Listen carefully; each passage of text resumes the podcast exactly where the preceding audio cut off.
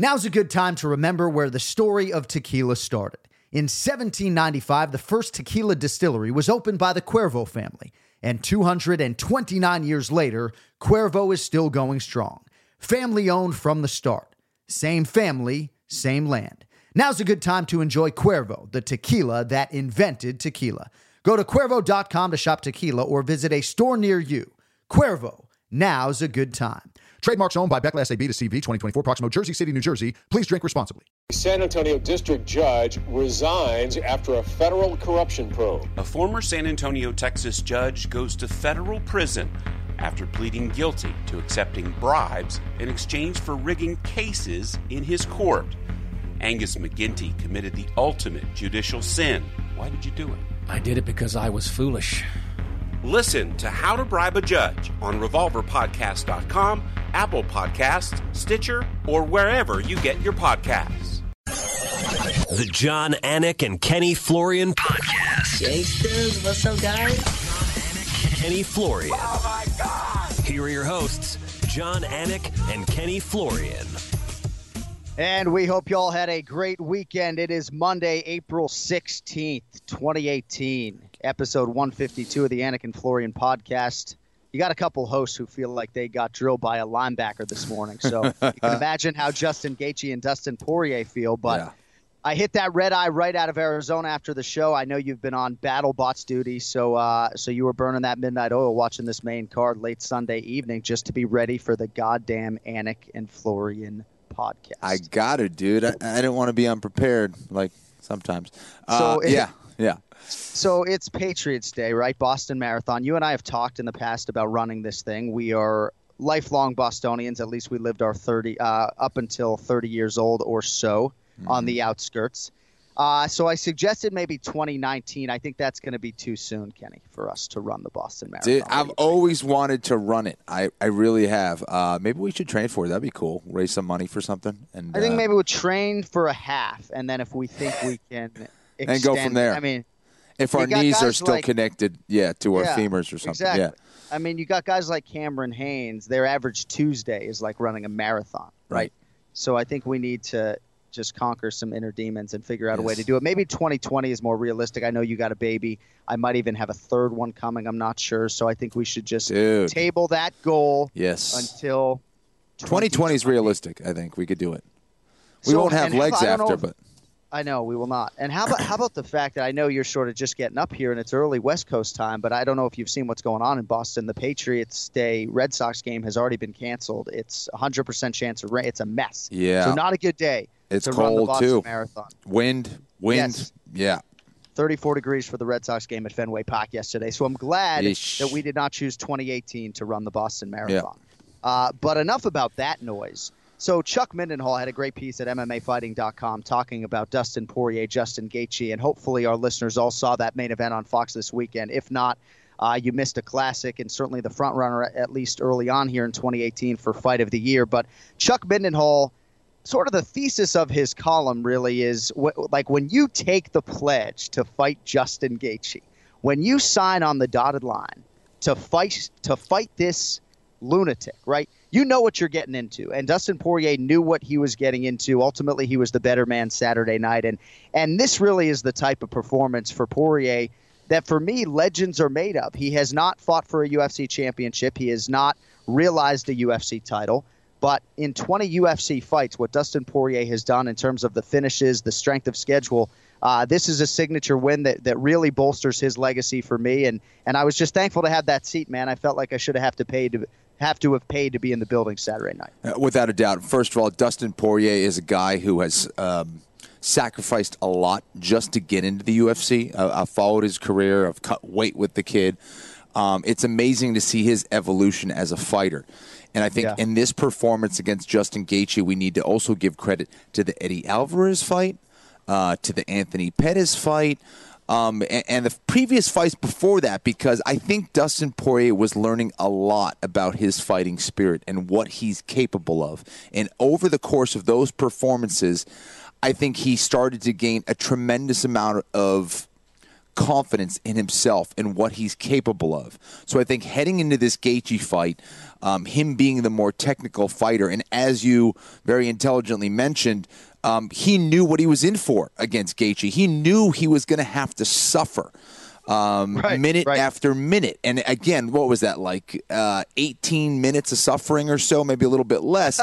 Anytime you're in there, you have to understand that real fact that when Yeah. you face the gate, when you face a guy like a Justin Gaethje, um, you're going to have to walk through hell. Um, and you could see that that he was comfortable with that. He was the more active fighter.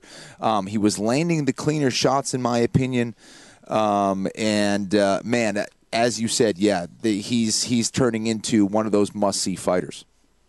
I think he is, and Justin Gaethje already was that guy. a- And I know MMA junkies John Morgan suggested you were going to need a category just for the non-Justin Gaethje fight of the year because every time this, if this guy fights a couple times a year, you're almost guaranteed a fight of the year. It's mm-hmm. crazy. Yeah. And we could spend this entire opening segment and probably will on this fight and what it means for the landscape of this lightweight division. But I'm glad you talked about Dustin Poirier, the fighter, because he had to lean on that spirit a little bit. But let's talk about the fighter here and the evolution. I mean, this is a Brazilian Jiu Jitsu black belt who is an outstanding striker. I mean, he landed something like 170, Kenny, of 270 significant strike attempts. He's very accurate, and we're going to talk to Din Thomas, one of the American top team coaches, later, and he's going to tell you, Kenny, the accuracy, the ability for Dustin to keep his chin tucked and to keep his eyes lasered on the target. He stares exactly where he's going to hit and then hits you there. And it was incredible to sit octagon side and watch Justin Gaethje absorb all this head trauma upstairs and walk through those shots. Finally, early fourth round, he could take no more. And for Dustin Poirier, Kenny, at the end of the second round, wasn't a great visual on the stool, obviously you know, I think some people thought maybe at that point he was a broken fighter if you didn't know the guy and understand what he was made of. But he had to dig real deep in that third round and then obviously gets him out of there in the fourth. But just a tremendous fight. And, and really, I think for an MMA fan, it, it didn't have a lot of grappling, obviously, but it had everything you could possibly be looking for and everything that, that drew a lot of us into this sport to begin with. To me, this indicated that uh, Dustin Poirier was trained very well for this fight. Um, I, it looked like he knew that he was going to have to fight for the majority of this fight going backwards um, and in the pocket. Um, and you could tell he was prepared because it was the jab for me that was the big indicator. He was able to keep um, Gaethje on the outside repeatedly, and I think that's what threw uh, Gaethje off. Uh, and it didn't. It allowed. It didn't allow him for him uh, to come forward like he wanted to. Um, Gaethje, as as tough as he is, and as hard as he hits, um, in regards to his boxing, when he gets in the pocket and he starts to grab that collar tie and he and he reverts to his dirty boxing, he's extremely effective and he will knock anyone or can knock anyone or, or everyone out from that position. He's he's brutal there. But when he's just on the outside of that, when he's not totally in the pocket, I'm not sure he's really looking at his target. He's just trying to knock something uh, off your shoulders. You know what I mean? Right. He's just kind of swinging. Whereas Dustin Poirier was very specifically looking for that jab. He was looking for targets. He was keeping Gaethje on the outside. He was looking for combinations and not just one shot knockouts. Um, he was moving a, a, little bit better. At times, got caught just moving straight back, but laterally he was moving very well. Now Gaethje was cutting off the cage and stopping that lateral movement with his leg kicks that were absolutely brutal.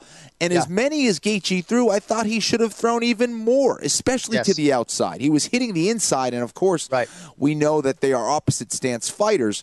However, uh, I thought Gaethje should have uh, gone to the outside of the leg a little bit more as well. Yeah, and if you look look at the damage Jim Miller did three fights ago against Dustin Poirier to the lower part of that leg, that was a lot harder for Dustin Poirier yes. to walk on and put pressure on. And even if you saw Dustin Poirier on Instagram, I believe today, putting the pictures out his there leg. of his leg, but doesn't look as bad as a lot of legs we've seen, Kenny. Yeah. You know yeah. what I mean? It really he seemed to you're right not necessarily attack both sides of it. And there was a time in the middle of that fight that he stopped going to it a little bit. Yeah no with, without a doubt. And Gaethje is a, a brutal leg kicker. He, he's very well known for that as well.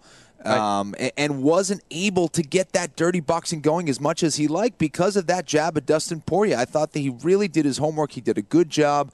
Um, and again, it was an action-packed fight. Uh, Gaethje is going to make you fight. He, the the pressure that he puts on you is just phenomenal, and, Dustin Poirier seemed to have an answer every single time out. So we had our fighter meeting Thursday, and Daniel Cormier said to Gaethje, "Your style is not one that lends itself to longevity." And obviously, that's a narrative that Justin Gaethje has heard for quite some time. This is his style, and it's not as though he set out to be this type of fighter mm-hmm. necessarily, Kenny. But mm-hmm. he is so fearful of wrestling fatigue and what offensive wrestling is going to do to his gas tank. These are his words, not yeah. mine. That it has created this type of fighter. And he wrestled in the state championship four times in that arena in Glendale, Arizona, lost as a freshman and sophomore, won state championships as a junior and senior. His best wrestling days were at 157 pounds. Kenny, he could easily make featherweight, right? Mm-hmm. Much easier cut to 145 pounds for someone like Gaethje than someone like Dustin Poirier, who still to this day is on the all time wins list at 145 pounds before he moved back up. Justin Gaethje doesn't cut a lot of weight. He's afraid yeah. that his cardio is going to abandon him. Certainly, it didn't this night, right? I mean, the conditioning was there for both guys. They absorbed a lot of damage on both sides. I don't know that even if you saw some guys breathing deeply, you could chalk that up to a lack of work in the gym. And even as Justin said, he did everything running, biking, swimming. Every He did everything he could to win this fight. I think he just ran into the better man, you know? He ran into a more technical fighter. Absolutely, I, I think Dustin was the more technical fighter. He was laning uh, a good combination from the outside. He was just a little bit more accurate. That left hand that he threw was set up by a jab. He kind of slipped off at an angle. Gaethje did not see that left hand coming.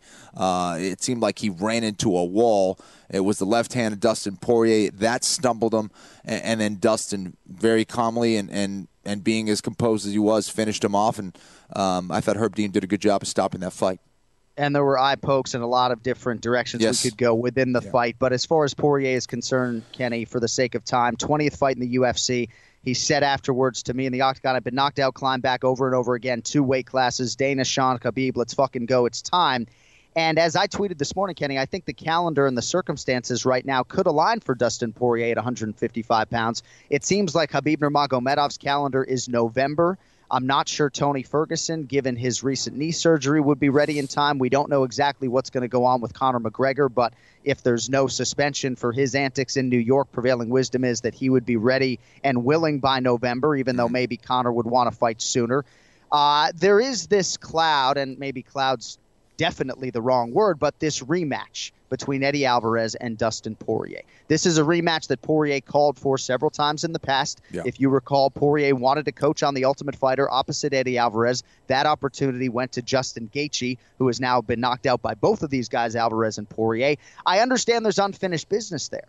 But I understand why for Dustin Poirier that wouldn't be a priority now. He wanted that before main eventing and beating Anthony Pettis and Justin Gaethje back to back. I think you strike while the iron's hot. He has never had a championship opportunity. Eddie has been the champion. He has defended the title, albeit losing it in that first defense. Mm-hmm. To me, Poirier is fresh blood. I can understand why Dana White would be interested. And even though Khabib presents the toughest matchup for him in this division, I wouldn't be surprised to see Poirier actually get a title shot. Your thoughts? Yeah, and he's cruised past Eddie Alvarez at this point because it was Eddie that didn't want to fight Poirier, uh, and Eddie has been calling for a title shot. And you know, in my opinion, I think Dustin Poirier is the guy who who deserves it above him. And at 155, my buddy Kenneth was like, "Hey, what, what are they going to do, man? Now, now that Dustin won, who's going to fight for the belt?" I said, "I have no idea," Could because yeah. we have Tony Ferguson, obviously, who who deserves that shot. Is the UFC going to make this? Is going to try to make this fight for the fifth time? I, are, I are they going to Are they going to try to sell?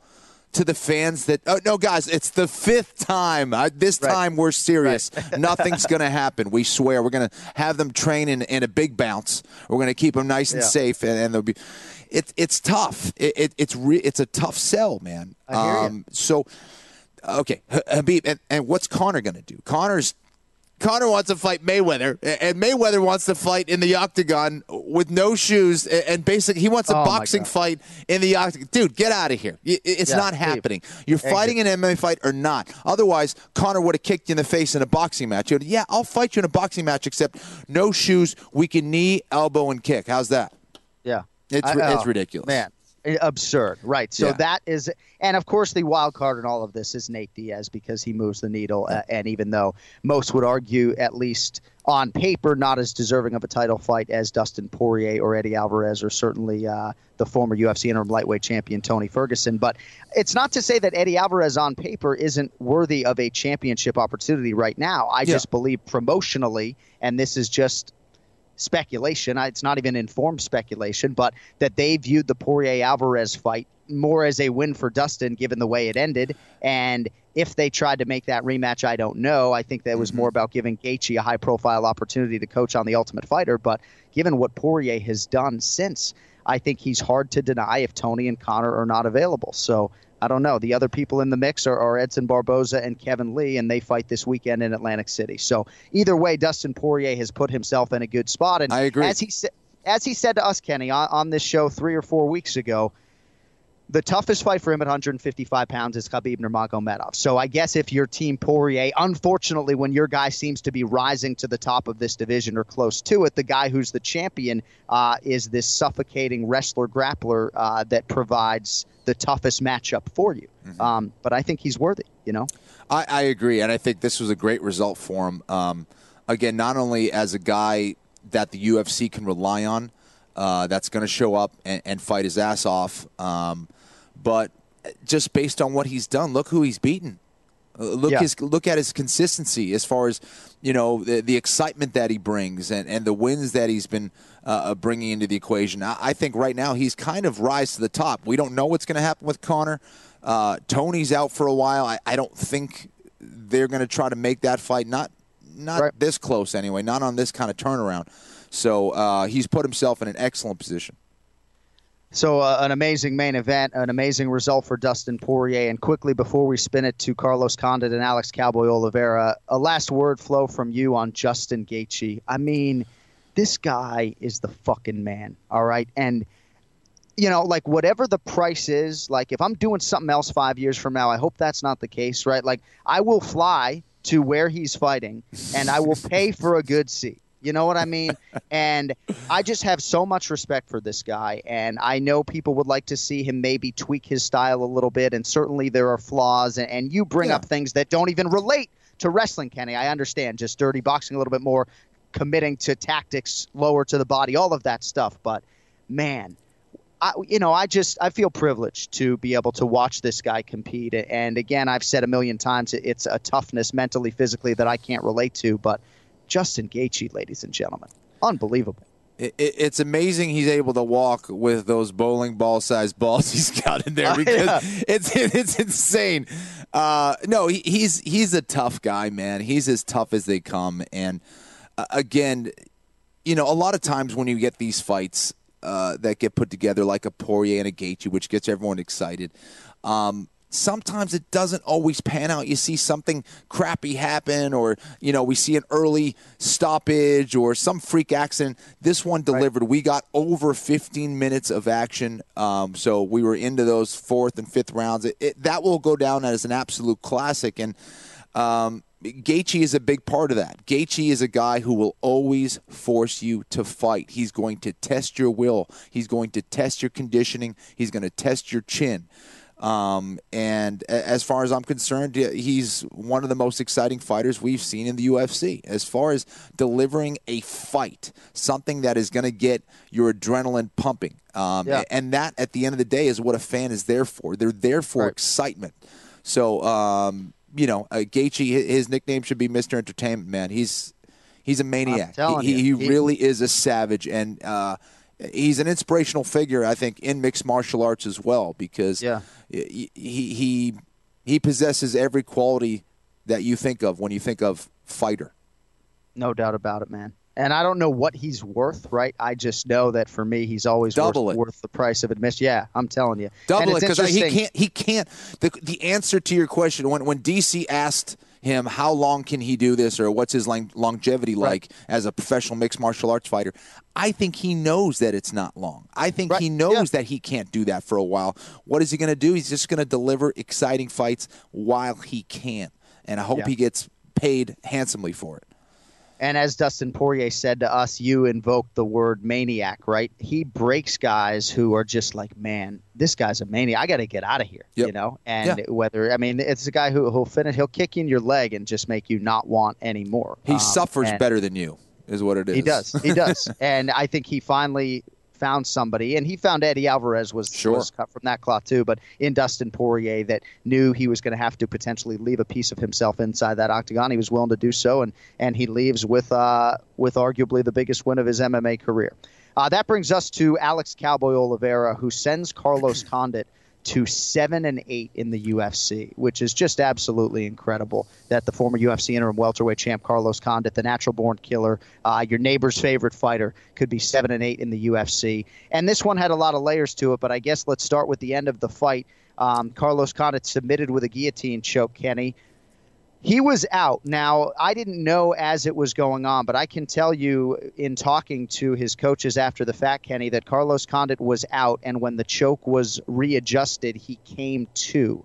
Uh, so I want to get your thoughts on the end of the fight, but I think Ray Longo is here, so we're going to table that thought for a Let's second and tell you that the Anik and Florian podcast comes to you in part from our friends at Rocket Mortgage by Quicken Loans. They understand that home plays a big role in your life and family. That's why they created Rocket Mortgage. Rocket Mortgage gives you the confidence you need when it comes to buying a home or refinancing your existing home loan. It's simple, allowing you to fully understand all the details and be confident you're getting the right mortgage for you.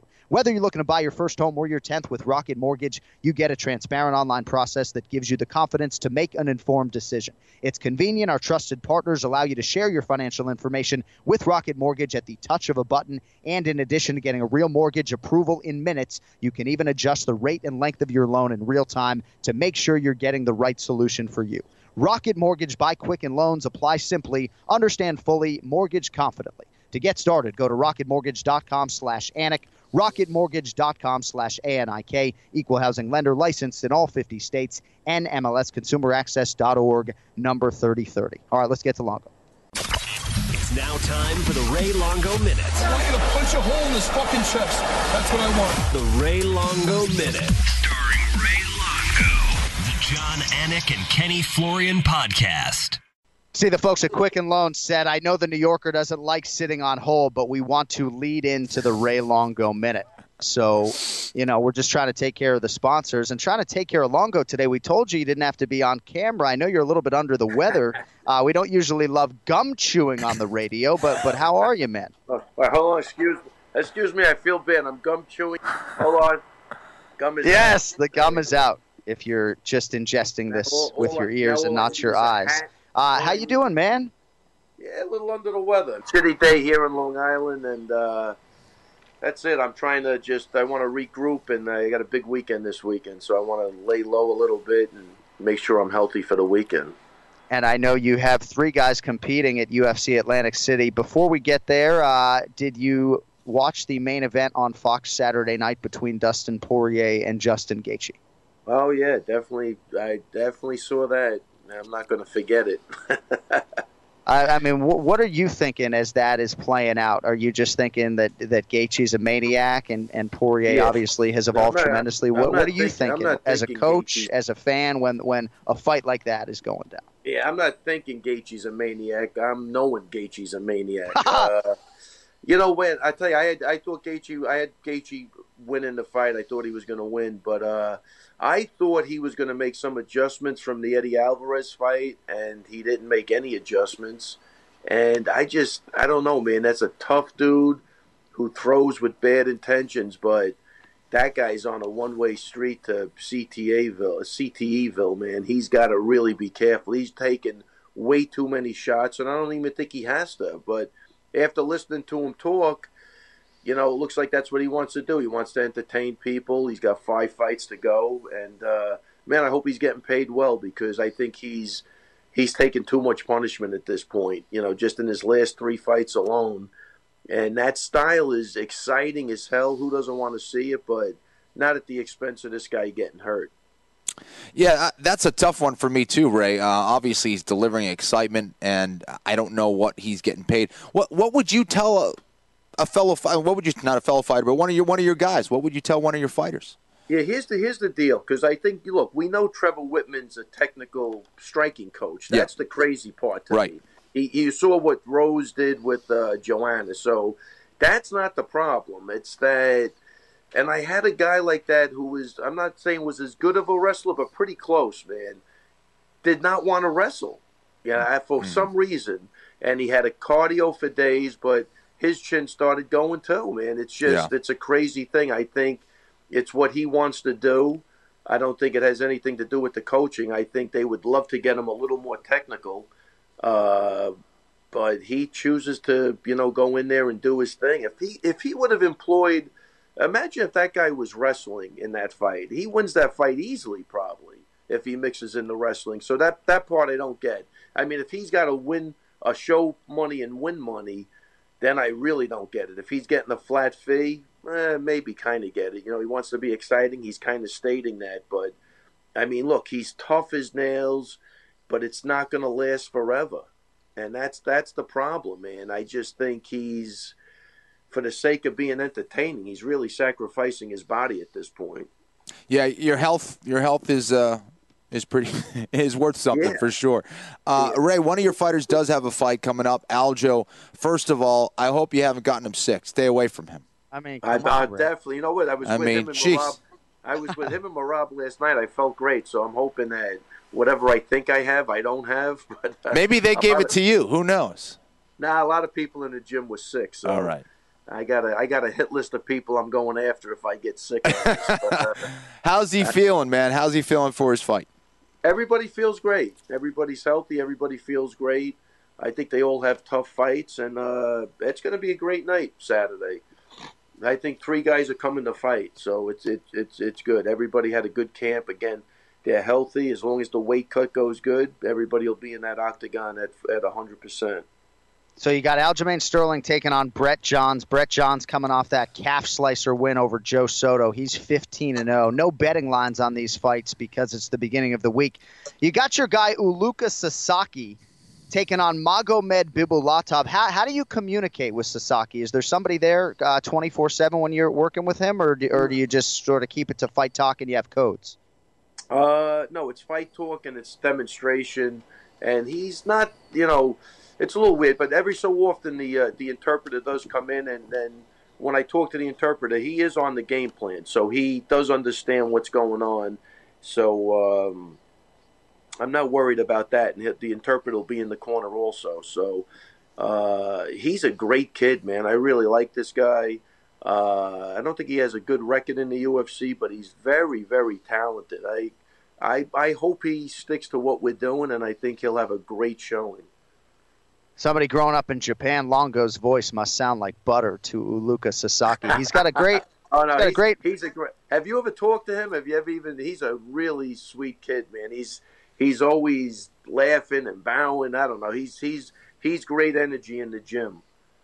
and he's got a great fla- frame for that division, as we've said. He's got a lot of length to him. He's fighting Magomed Bibulatov, who you know, Ray, of course, because you've been getting ready for this fight. He was 14 and 0 flow before he got knocked out by John Moraga back in October. He was a minus 600 favorite that night. So Vegas says you guys could have your hands full. I got to think you'll be the underdog in that one. And then, real quick, Merab Dvalishvili. So he dropped his UFC debut. It was a split decision against Frankie Saenz in December. Close fight, could have gone his way. And he was to face Augusto Tanquinho Mendes here this weekend. He got flagged by USADA, I think. So you take on the UFC newcomer Ricky Simon, who has a win over Chico Camus. What, what can you tell us about what Merab's going to face this weekend? Anything? I tell you, Merab's got a really, you know, this kid looks well rounded everywhere. He's a young kid. Uh, it looks like he's got great stand up. He's a wrestler. Uh, you know, he'll put the takedowns in. I think that's going to be a barn burner, man. I really do, because Merab's healthy, and when he's healthy, man, he's got one speed. I mean, he was maybe at 60% with uh, Frankie Saenz, who's tough as hell, and he didn't stop in that fight. Right. I don't know how he did it because I know you know what he went through before the fight, but he's healthy now, so I expect 15 minutes of, of hell from that kid. All right, man. Well, if you want to get any bets in on your guys, uh, I got a guy. So we'd be happy to take your action, uh, depending on where those numbers fall. So let me know. I hope you feel better. I appreciate you carving out a few minutes nonetheless. And, and let's make it 3 and 0 this weekend. Let's go. I know Sasaki's up against it, but let's go. That, that, that would be great. And that guy you have, he doesn't have a headset on with a baseball cap on, does he? That's not the guy that I'm looking at right now. Is he the No. guy? No comment. No, No. comment. anyway, all right, guys. Thanks a lot, man. I will. Uh, we'll talk after this weekend. I'm very excited. Heal up, dude. Take it. easy. Thanks a lot, man. There he is, the Ray Longo Minute, dating to episode one on the Anik and Florian podcast. So I was setting things up, Flo, on Alex Cowboy Oliveira and Carlos Condit. I have it on good authority that Condit was out. He actually had a dream before Cowboy readjusted the choke, Kenny, and Yeah. resubmitted it, and then ultimately Condit tapped. So not the easiest thing for a broadcaster. Referees aren't always in the right position or saying the right things verbally to the fighter or trying to work the limb. But my my 85th degree Brazilian Jiu-Jitsu black belt Kenny Florian was not sitting to my immediate right. So your thoughts on what Condit was going through and and what Cowboy Oliveira was feeling underneath him. Yeah, um, yeah. No, I, th- I think that oh, first of all, it was funny hearing DC and Dom discuss whether he was out or Yeah. not. To me, when a guy isn't moving and he's limped over, to me he's out. Now, there was one thing that was that happened before that. It was the up kick.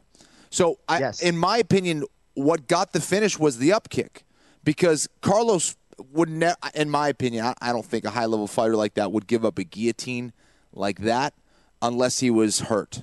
And I think Right. the up kick hurt him. He was rocked. He wasn't all the way there. Uh, Alex Oliveira is a very strong guy. Um, and he had that guillotine pretty tight. He was squeezing it. Uh, Carlos Condit looked like he was out to me. Um, there was a point where Alex started going kind of to the wrong side, and he kind of had to readjust. And then you see Carlos kind of started moving again. It's, there was looked like a period he was maybe out for Right. like two seconds. He started adjusting it again, and then it looked like Carlos came back to life, and he started raising his head up a little bit, and then you could see he just had no life in him uh, left, and he just decided to tap. He was just on a, on a weird angle, um, and it seemed like he could have escaped, but it makes sense considering he he was already out. He was like, okay, I, I can't Right. deal with this anymore. And if you're Alex Cowboy Oliveira, you've got to keep fighting. I know some are going to Yeah. criticize him, but No what way. Jon Jones did against Lyoto Machida, you can also do that, right? I would assume if you feel the body go limp. Granted, that was different because Machida was in a standing position, right? And of course, you run the risk of letting the guy out of the choke, right? But if you feel Condit go soft, then I guess you can hold back, and then the lifeless body at that point in time would result in the referee coming in. But either way, Cowboy wins here, Kenny, as a two to one favorite, and he accepted this fight on short notice. He thought he was going to fight May 12th in Rio de Janeiro at UFC 224, but he did not have a fight scheduled, I don't believe.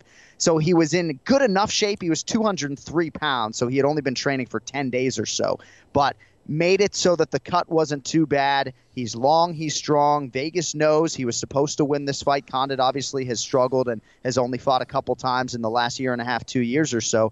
But for Carlos Condit, Kenny, where does he go from here? You know, most of his opponents in the UFC and the WEC have been able to take him down at, at points in the fight. You know, some suggested, and I did on the broadcast, that the scowl was back. I think the motivation was back. Condit is the father of two. His, kids have, have demanded a lot of time from him, and that's where he wants to be spending his time. But what would you tell a 33 year old Carlos Condit who still loves to do this, um, but is now staring at four straight losses and, and not a lot of answers for certain styles in there, at least given the recent film we have? Right. Well, I actually thought Carlos Condit looked way better than he did in his last fight. Um, Yep. it, it looked like, as you said, he had that kind of fire back. I didn't see that fire in the last fight. Um, and you know, typically he, he makes mistakes. He's a slow starter. You know, it takes him a little bit to get warmed up, and he was just getting warmed up um, until he ate that up kick, and then kind of that shifted the momentum back into Oliveira's side, which allowed him to get the guillotine. Um, listen, I think you got to let him fight one more. I think you got to let him fight one more just to see uh, is that the case. Now, the problem is, do you want to be that guy that is the stepping stone for the young fighter coming up? You know Right. that that that's the hardest thing for me in this sport is when you get a guy who went from being elite, one of the top three uh, guys in the division to now being a gatekeeper. Right. You know, and, and that that's the sad thing for me to, to see a guy like Carlos Condit, who I thought was a, you know, a, a great fighter, a, a guy that I, I, thought was, you know, talk about Mr. Excitement. He always delivered, uh, right. always came to guy. fight. He was a finisher, um, you know, fought for the belt, former world champion over in the WEC. Uh, been doing this a very long time. Uh, was a part of this sport when no one was really watching. So, yeah, uh, it, this is a tough one for me. I, but I, I think uh, again, given his situation, he does have two kids. He has a family. He has to get you know uh, he has to take care of. Give him one more fight to see to see how he does here. Um, you know, I, I don't I even- wish him the best. He's a good dude. He's a great dude, and you're right in a lot of respects. He was Gaethje before Justin Gaethje in the UFC, just in terms of his mass appeal and and how much his fellow fighters appreciated his style and what he brought to the octagon. It's just amazing how this narrative though could be for Carlos Condit. A lot of people talk about the the split decision loss to Robbie Lawler at UFC 195 that would have made him the undisputed UFC welterweight champion when he head kick rocked George St Pierre. I think UFC 154. Yes. Right after becoming the interim champ with the win over Nick Diaz. I mean, you're talking about a guy who at one point was on the fast track to the UFC Hall of Fame. And I don't want to sit here and say that he has fought his way out of the Hall of Fame, but I'm not sure. Like Diego Sanchez is getting in, right? Does that mean Carlos Condit is getting in? Carlos Condit had a belt around his waist, right? So Yeah. I don't know. I don't know if Carlos Condit's a Hall of Famer. I think he probably is, but I think to say that his status as gate gatekeeper right now is not insulting him either. I, and Right. you know, he he he was supposed to fight Matt Brown. This is a different stylistic challenge. I think if he can wait for Matt Brown to heal from the torn ACL, that Yeah. fight would still have a lot of legs. Yes. And and I would say Kenny ultimately, even without asking Carlos Condit, I know he's going to want at least one more. Yeah, you know, you gotta beat Alex Oliveira, and this is no this no offense to Alex Oliveira, but those are the guys you gotta beat. Like you know, he, he's he's a guy that for Carlos Condit, if you look at what they've done in this sport, Carlos Condit should get a win over Cowboy Oliveira every single time out. And I don't, So- yeah. So I, I think those odds that were formulated for this fight, Right. I don't think were so accurate. Yeah, well, right, and and I don't know if you saw my tweet, but I was surprised that it was that wide. Like, Yeah. if you had asked me before the fight, I th- I would have thought it would have been maybe a pick'em. Um, I wouldn't think Carlos Condit would be plus 170, and then the sharp money pushed him even north of that, closing at like plus 180. Um, and a lot of that was rooted in the fact that we knew Alex Cowboy Oliveira had taken the fight on short notice, but. Uh, Oliveira mixed it up and is able to get the first guillotine choke of his career. All right, this episode of the Anik and Florian Podcast brought to you in part by forhims.com. Flo, you may not want to hear this. 66% of men lose their hair by age 35, and we have a good buddy who listens to this show. I'm not going to say his name, but he refuses to shave his head. He, he's just going to either go down swinging or figure out a solution. And the mm-hmm. good news for him there are options if you want to do something about this. And I'm not talking about some of those weird solutions that guys turn to that involve spray and bald spots. The solution is forhims.com, a one stop shop for hair loss, skincare, and sexual wellness for men. Forhims.com combats baldness the right way. It's backed by science and connects you with real doctors and medical grade solutions to treat hair loss. No waiting rooms, shady doctor visits down a back alley. Just go to forhims.com, F O R H I M S.com, and take action today. It's that easy. The products will be brought directly to your door. So order now. Our listeners will get a, fr- a free trial month of forhims for just $5 today. Order now while supplies last. See the website for full details. This would cost hundreds if you went to the doctor or a pharmacy. So go to forhims.com slash Florian. That's F-O-R-H-I-M-S dot com slash Florian. Forhims.com slash Florian. All right, now with us on the guest line, thankfully, a man with still a full head of lettuce and not a gray one among them. Another big weekend for American top team. There he is, UFC veteran, outstanding coach, pretty decent guy as well. Din Thomas in all his glory. My man, it's good to see you. You make Ken Flo smile. I know he's tired, so thank you for coming on, my man. well, thanks for having me. It's an honor to be on the show with you, gentlemen, and I'm just glad to be here. How often do you get a haircut, man? Who me? Yeah. I get a haircut like once a week. You know, brothers, we need haircuts once a week. You know, and I know John, you probably need a haircut. You got short hair. You probably need a haircut Yeah, once man. a week too. I do. We know Ken Flo doesn't cut it unless he has to because you know the lettuce pays the bills. Ken Flo's hair gets makes his own appointments or when it wants a haircut. exactly. It cuts itself. Yeah. Yeah. So, uh, so before we get to Shoeface, Antonio Carlos Jr. and the outstanding work you did with him this weekend, I want to start with Dustin Poirier. I got to think you guys feel pretty lucky to have this guy representing ATT. Hard worker. Uh, and really, I think starting to, to reap the benefits that all of that hard work was working towards, you know? Oh yeah, I mean Dustin is a tremendous athlete, uh, a tremendous fighter. I mean, it, he was he was the type of guy that was born to fight, and his performance this weekend, for me, is one of his better performances. It was legendary, and, and just you know he he is what younger fighters need to look up to when it comes to building a career. I mean, here's a guy who's had his ups and downs, but never let that hold him back. Never let him never let it set him back.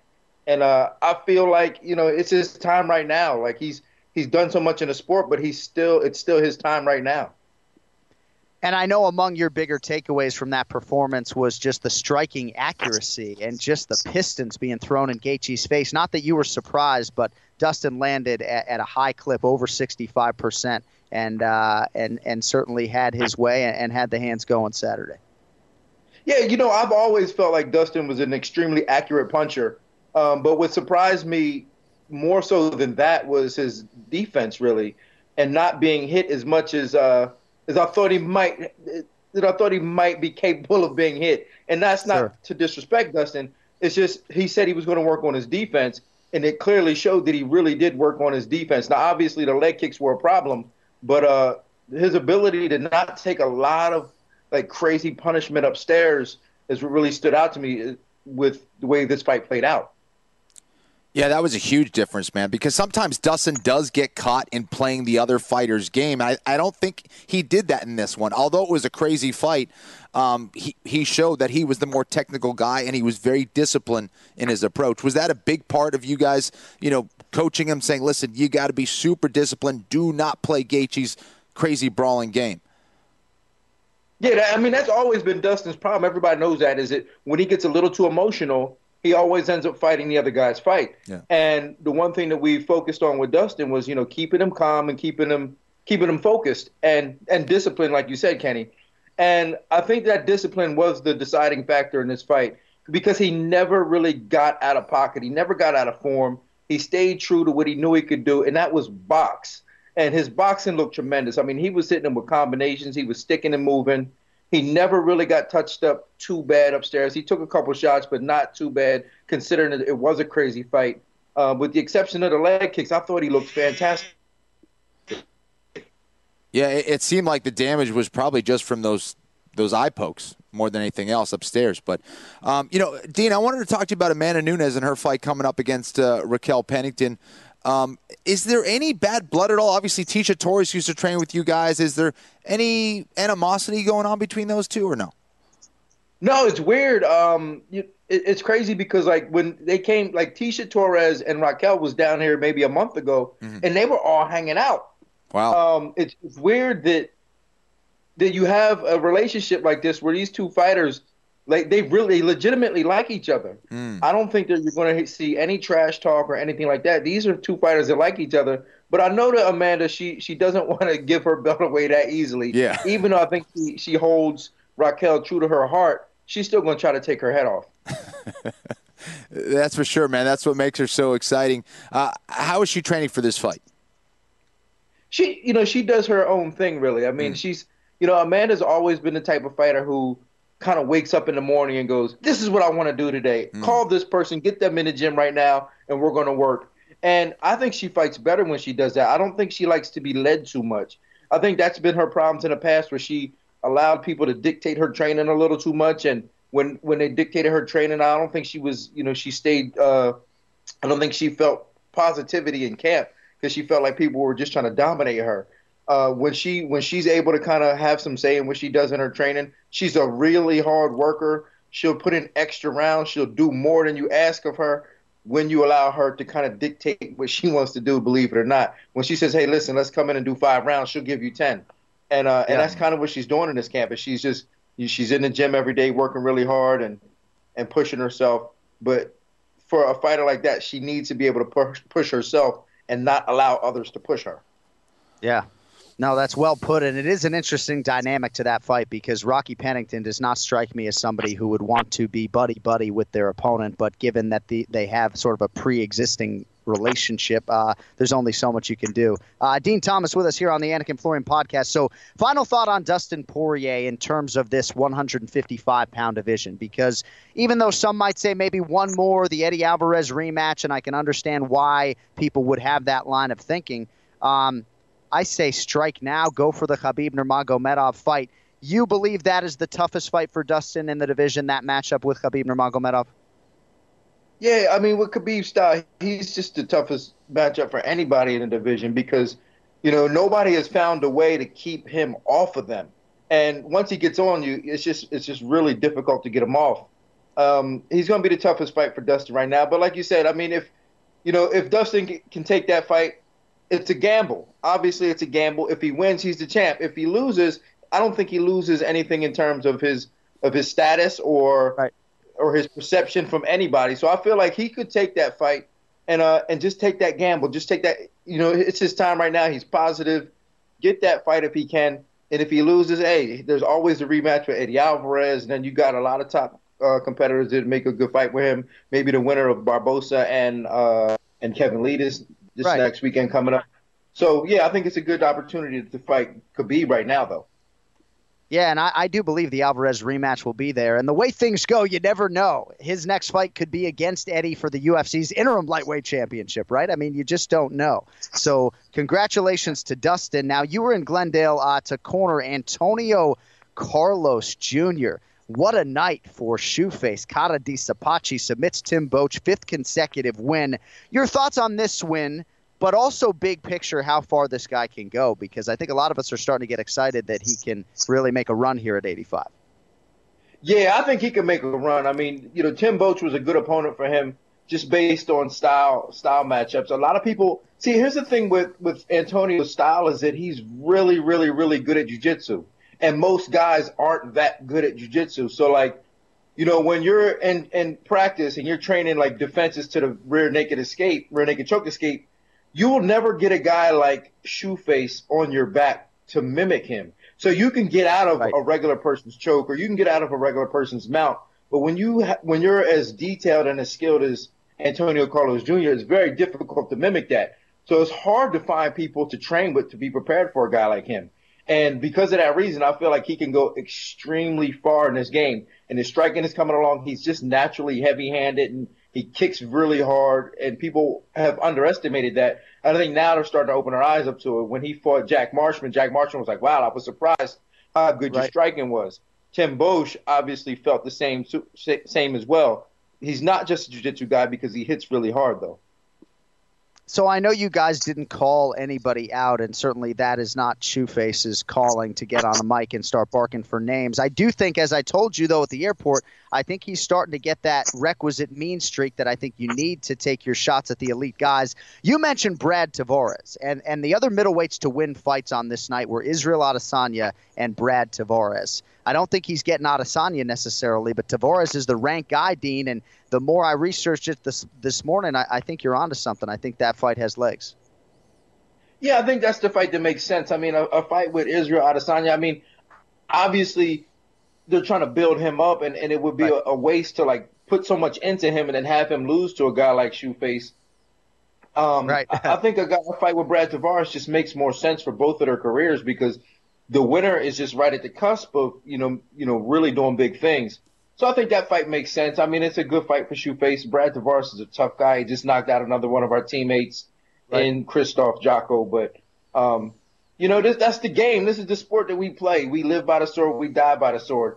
And you got to take chances and you got to take opportunities when they Well, maybe ATT will get another crack there at Brad Tavares. So what's what's next on your schedule, man? Are you traveling to Atlantic City this week, or, or you got a little downtime?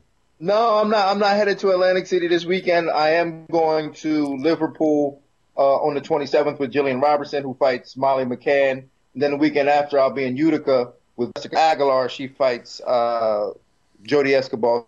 I got my work cut out for me with um, some pretty tough matchups. All right, man. We'll keep it going. Always good to see you, and uh, we'll see you in Utica, New York, I guess, on June 1st, buddy. I appreciate you hopping on. Guys, thank you. Thanks, Din. The great Din Thomas with us on the Anik and Florian podcast. We only book former Florian victims. I'm telling you, we book guys that he beat. You will not hear from BJ Penn Oh, and man. Jose Aldo and Sean Stop. Sherk on the Anik and Florian podcast. That's just what we do. So, uh, Ken Flo, I know you didn't see Shoeface's win over Tim Boetsch, Yeah. but I know how familiar you are with him, and I know also how familiar you are with the result that we digested back in March of 2016 when one Daniel Kelly beat Shoeface. Yes. To the surprise of a lot of people.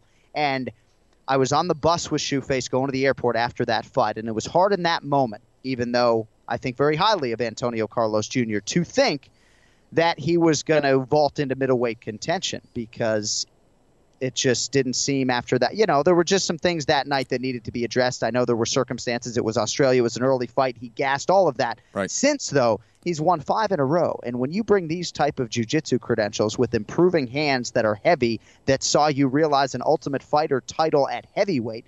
I think Antonio Carlos Jr. is going to be a problem for a lot of these guys at 85, and I think he matches up favorably with a lot of guys right now in the top 10. He's big for the division, right? Uh, and he does come with some uh, good credentials from Brazilian Jiu Jitsu. Uh, I think he is going to have a huge advantage uh, in that division with his Jiu Jitsu. Um, you know, besides a guy like a Jacare Souza, for example. But, um, you know, I, I think that he is improving. And back when he lost to Daniel Kelly, I forget how long he was training in mixed martial arts for, but it was not very long. He hasn't right. been doing this for a very long time. He was very similar to me when I went on the Ultimate Fighter. I, I was basically a Brazilian Jiu-Jitsu guy who was like, "Yeah, I'll, I'll try mixed martial arts. We'll see what happens." And, and he is kind of in that same situation. Um, now he's learning the other aspects of the sport. He's learning how to put it all together.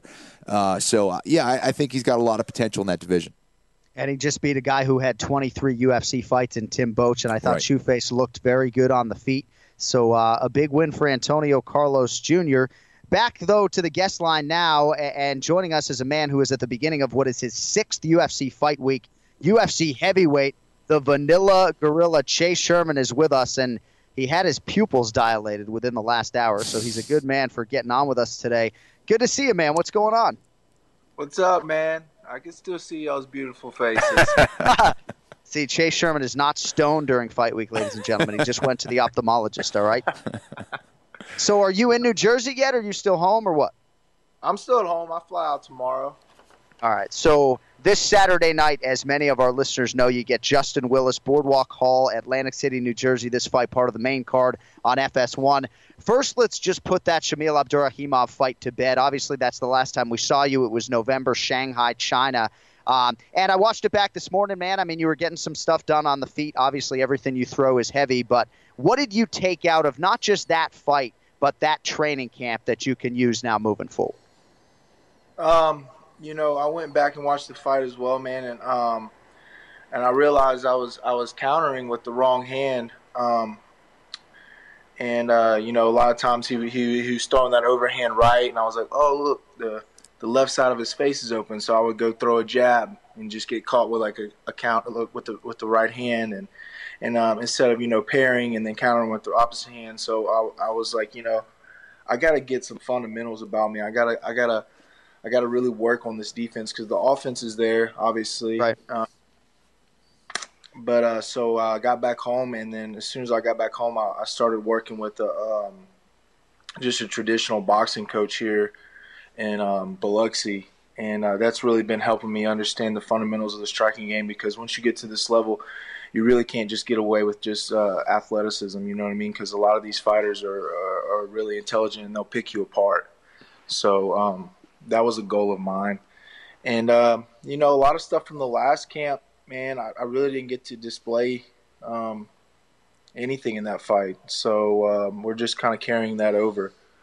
You know, ever since I've been with, with Coach Wink and those guys, they've really helped me out. And, um, and you know, it's it's the heavyweight division. You know, sometimes you get in there and and uh, you get clipped. You know, these are 265 pound grown men with four ounce gloves on, and, and it happens to the best of us and it's just a learning experience.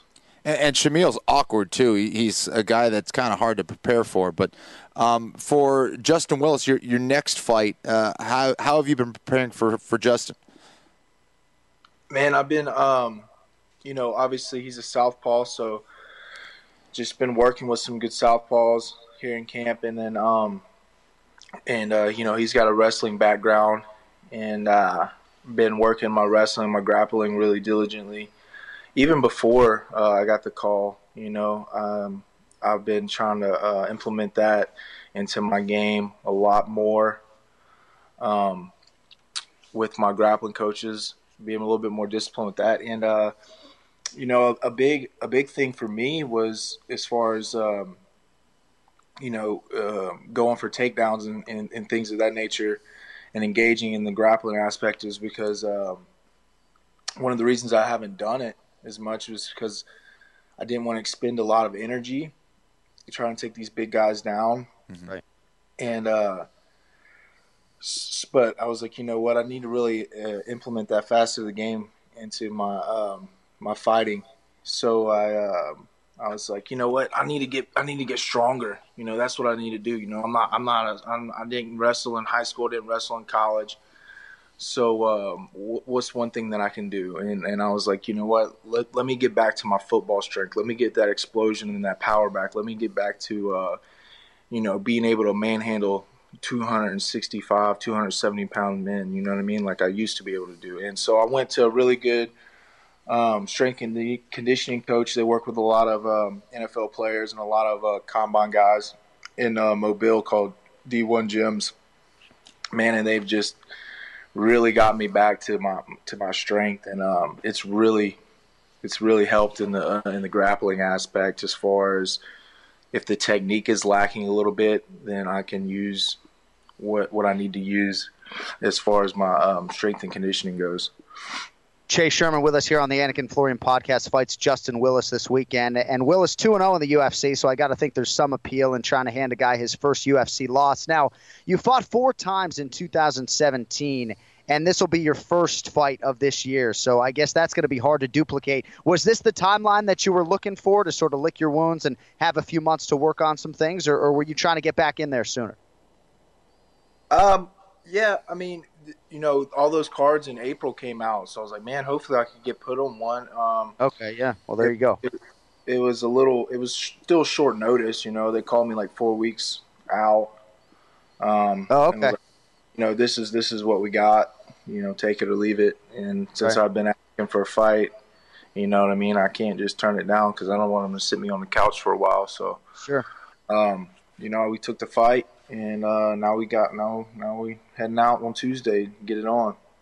All right, a couple more things before we let you go. I know you've been a guy who has used social media to your advantage. You know, I definitely think you have a voice and a presence and a tone that I think appeals to a lot of people. So, how do you feel about your approach compared to, to say, what Colby Covington is doing? Because you guys have about the same number of Twitter followers, and some would suggest, given how much he has put into it, that you know, he should be hitting six figures and he hasn't necessarily. I mean, what do you, what do you make of that whole social media landscape and and how you have chosen to to connect with your fans? Um, I mean, I think it, I think it's just a little bit different in the aspect that you know, um, he he wants the attention in kind of a different limelight. Like you know what I mean. He he he he wants people to. Uh, as long as they're talking about him, that's all that matters. You know right, what I mean? Right. They hate him. They hate him. If they love him, they love him. You know what I mean? Me, I'm, I'm just kind of, you know, I try to interact with the fans in a different way, um, as far as like, you know, being a little bit more friendly. Now, if you, if people are trolling me, you know what I mean. I, I, am kind of have more of a passive aggressive approach. I'm kind of a, a smart ass, right? Where where Colby's kind of just an outright dickhead. So, right, right. I don't know, man. it, you know, I, I, I don't worry too much about Colby. You know, yeah. I, I, know I know he'll be he'll be watching the fight, so I got to make sure I get that W, or Has is going to be all over my Twitter trolling me. So you know he will be. All right. So last thing. So good football career in college, by the way, for Chase Sherman. You heard him reference moving 275 pound men earlier. Senior year, Delta State University on the offensive line, graded out 88%, All South Region third team, 14 starts. How much football do you watch these days? I mean, I, I it sounds like you're just based upon your social media, you're a big combat sports fan. You're watching all of these UFC fights. Are you watching college football in the NFL? Yeah, man. I yeah. dude, I'm like uh, four or five fantasy leagues, man. I oh I wow, love, all about I mean? it. Yeah, I, I I get on my Twitter and I'll talk about you know football, but you know most people don't even give a shit. You know most people are my MMA fans, so a lot of it doesn't get a lot of hype behind it. But right. I'm a big I'm a big Saints fan. You know I live about an hour and a half from New Orleans, so you know we had a great year. Unfortunately, that crazy shit happened in uh, Minneapolis. Right. And then um, you know I watch I watch I watch college football too. I kind of I kind of got away from it last year because my team they you know they they didn't do too well. Their their starting quarterback got hurt, and so I was just kind of like, eh, yeah. whatever. I'm just gonna watch NFL yeah. now since we're not gonna make the playoffs. But well, yeah, man, uh, we love we love the uh, the the football players crossing over, man. You know that, so we give a shit about your football career and who you root for. Appreciate, yeah, uh, man. I think it's a man. I think it's it's a it's a great sport to uh, transition from. You know, being on the offensive line is really helped me with my hand placement. It's helped me with my oh, footwork. yeah. It's helped me with leverage. It's helped me with takedown defense. Um, you know what I mean? And then just the biggest thing about it is it just gives you that tenacity. You know what I mean? Like a lot of people talk about um, wrestlers and wrestling practice and stuff, and I'm, I'm I don't discredit them in any way. I'm sure they have you know a hell of a job to do.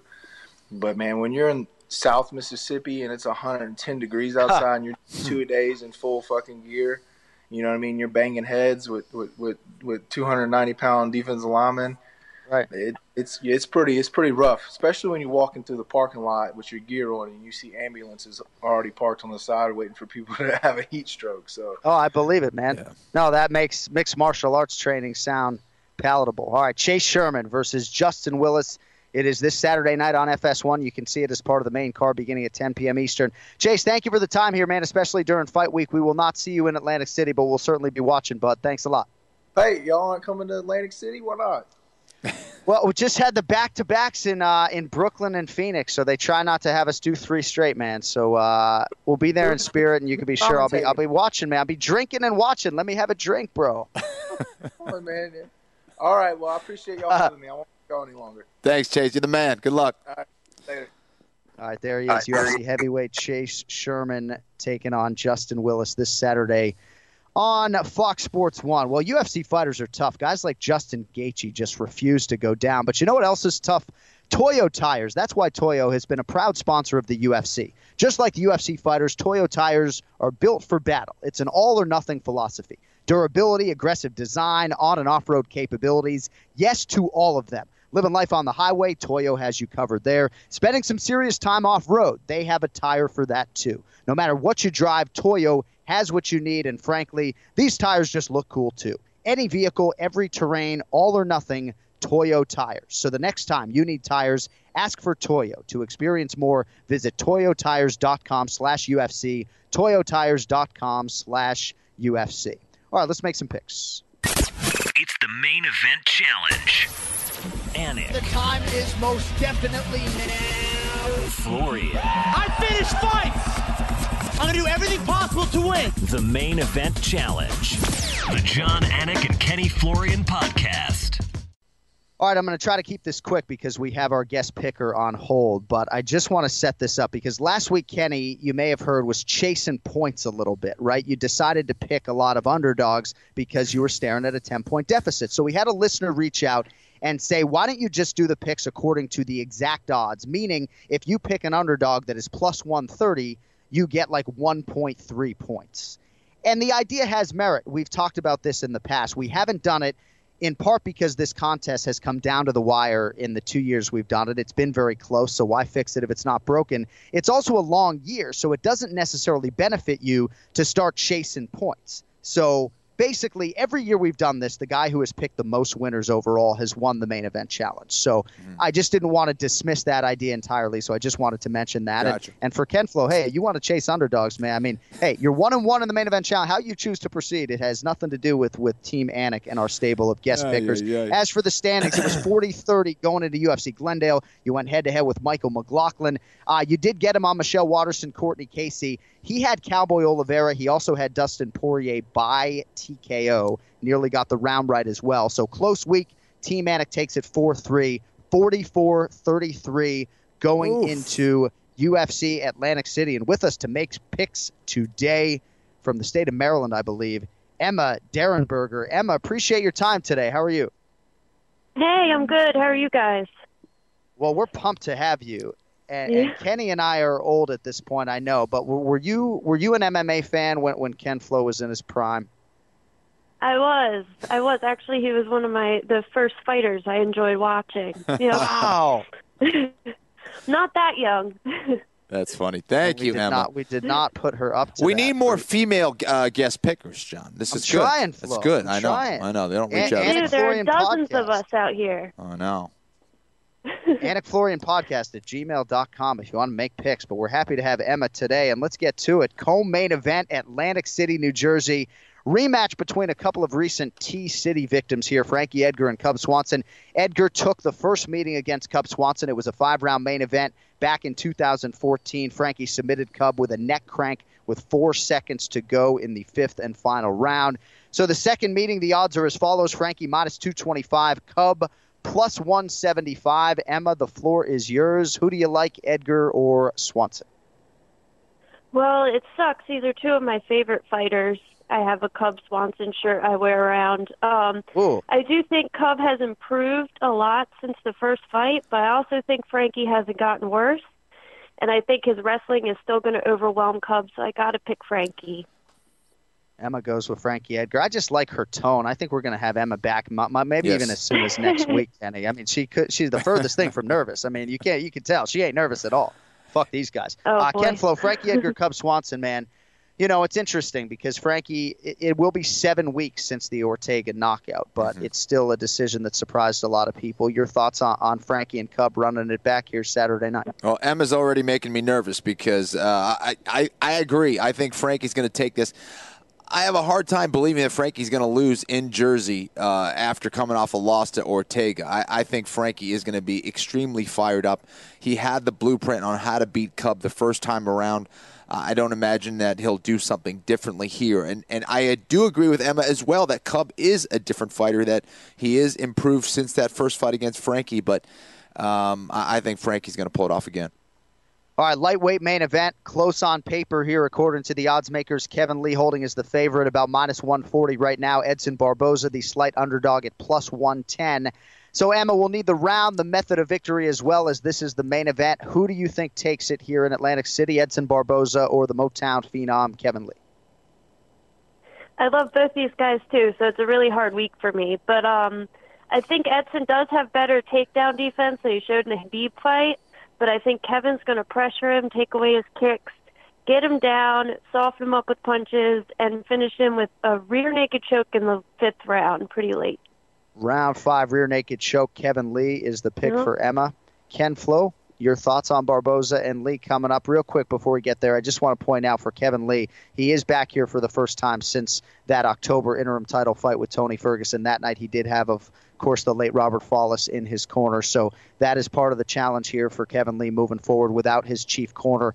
I thought that was like a perfect yin yang, the two of those, but I know that Kevin Lee has absorbed a lot of that wisdom and is going to take it forward with him, not just Saturday night, but in his career. So a lot of good was done there, despite the fact that he won't have Robert this weekend. Barboza, of course, Kenny against Khabib didn't have a lot of answers, but certainly proved a lot to a lot of people.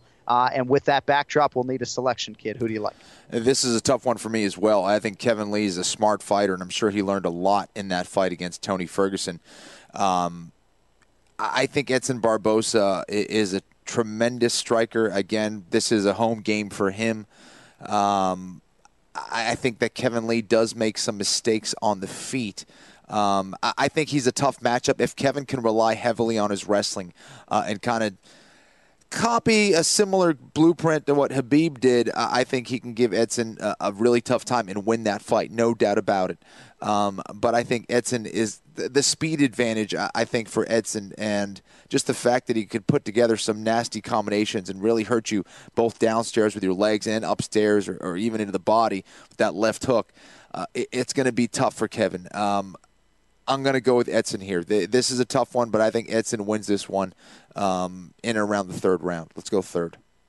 Round three, you going TKO for Edson Barboza? Yeah. Ken Flo likes that plus money on Edson Barboza. He's just got the poker face mm-hmm. on, but he definitely likes it. All right, quick picks here on the way out, Emma. So at bantamweight, Longo's guy Aljamain Sterling. So he had that win against Renan Barão last July. Then he got knocked out in 67 seconds by Marlon Moraes. Brett Johns on the other side, 15 and 0. Uh, which way you going here, Aljo or Brett Johns? I like Brett Johns for this one. Brett Johns. All right, I like Kenny, what I saw Aljo. last fight. Yeah, I'm going to go with Aljo.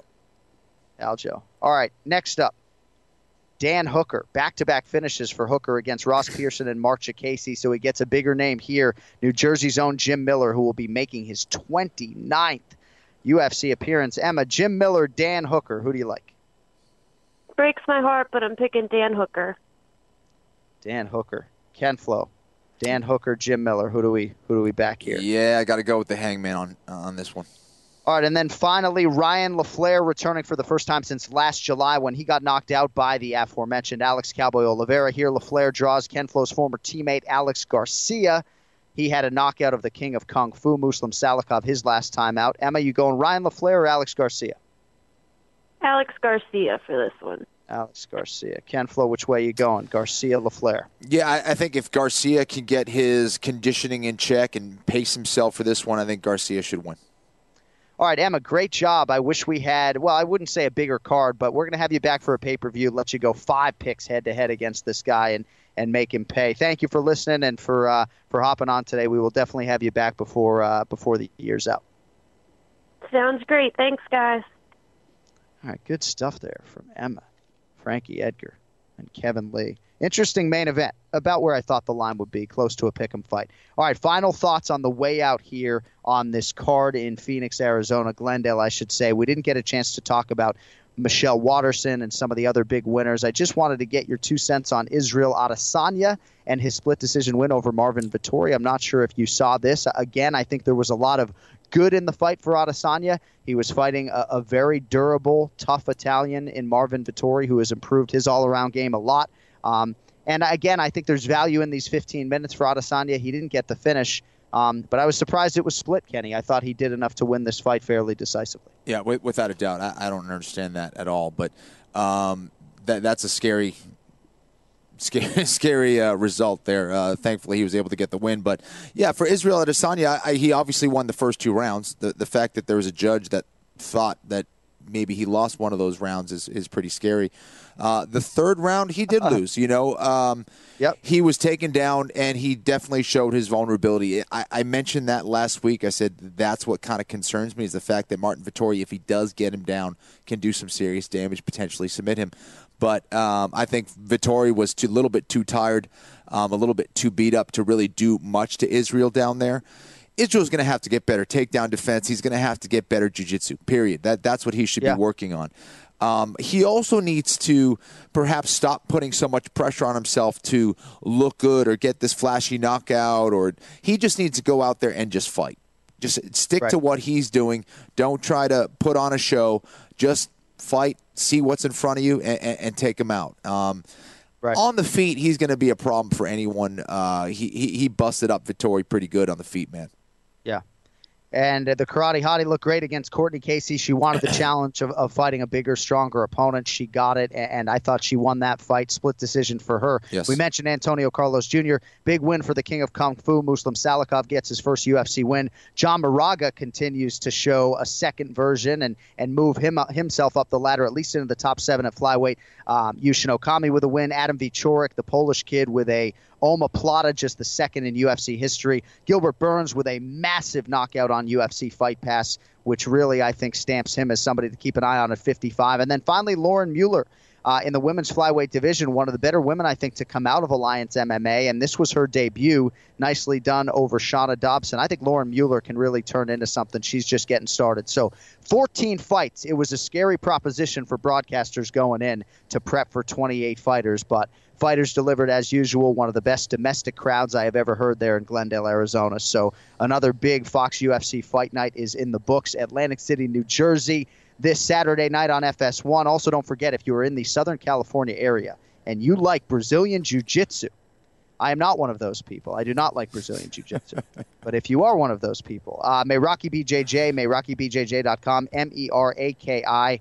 I, I don't know how many times I have to plug this school to get a T-shirt in the mail. I know. Jeez. I, podcast. Yeah, my Um, parents have but- been hassling as well. I, I got to get you. I will send you one out. Thank you so much, my man. Um, it, and it is 209. Every time I look at the clock, it is 209. You know, I don't know if that's a coincidence or not. Um, thank you all for listening. Thank you to our guests, Chase Sherman, Din Thomas, Ray Longo, Emma on the picks, who did fabulously. Uh, next week, we are back. We'll recap the Atlantic City show and begin to look at UFC 224, which is Nunes versus Pennington, May 12th in Rio de Janeiro. And speaking of which, Ken Flo, I got to go get these shots.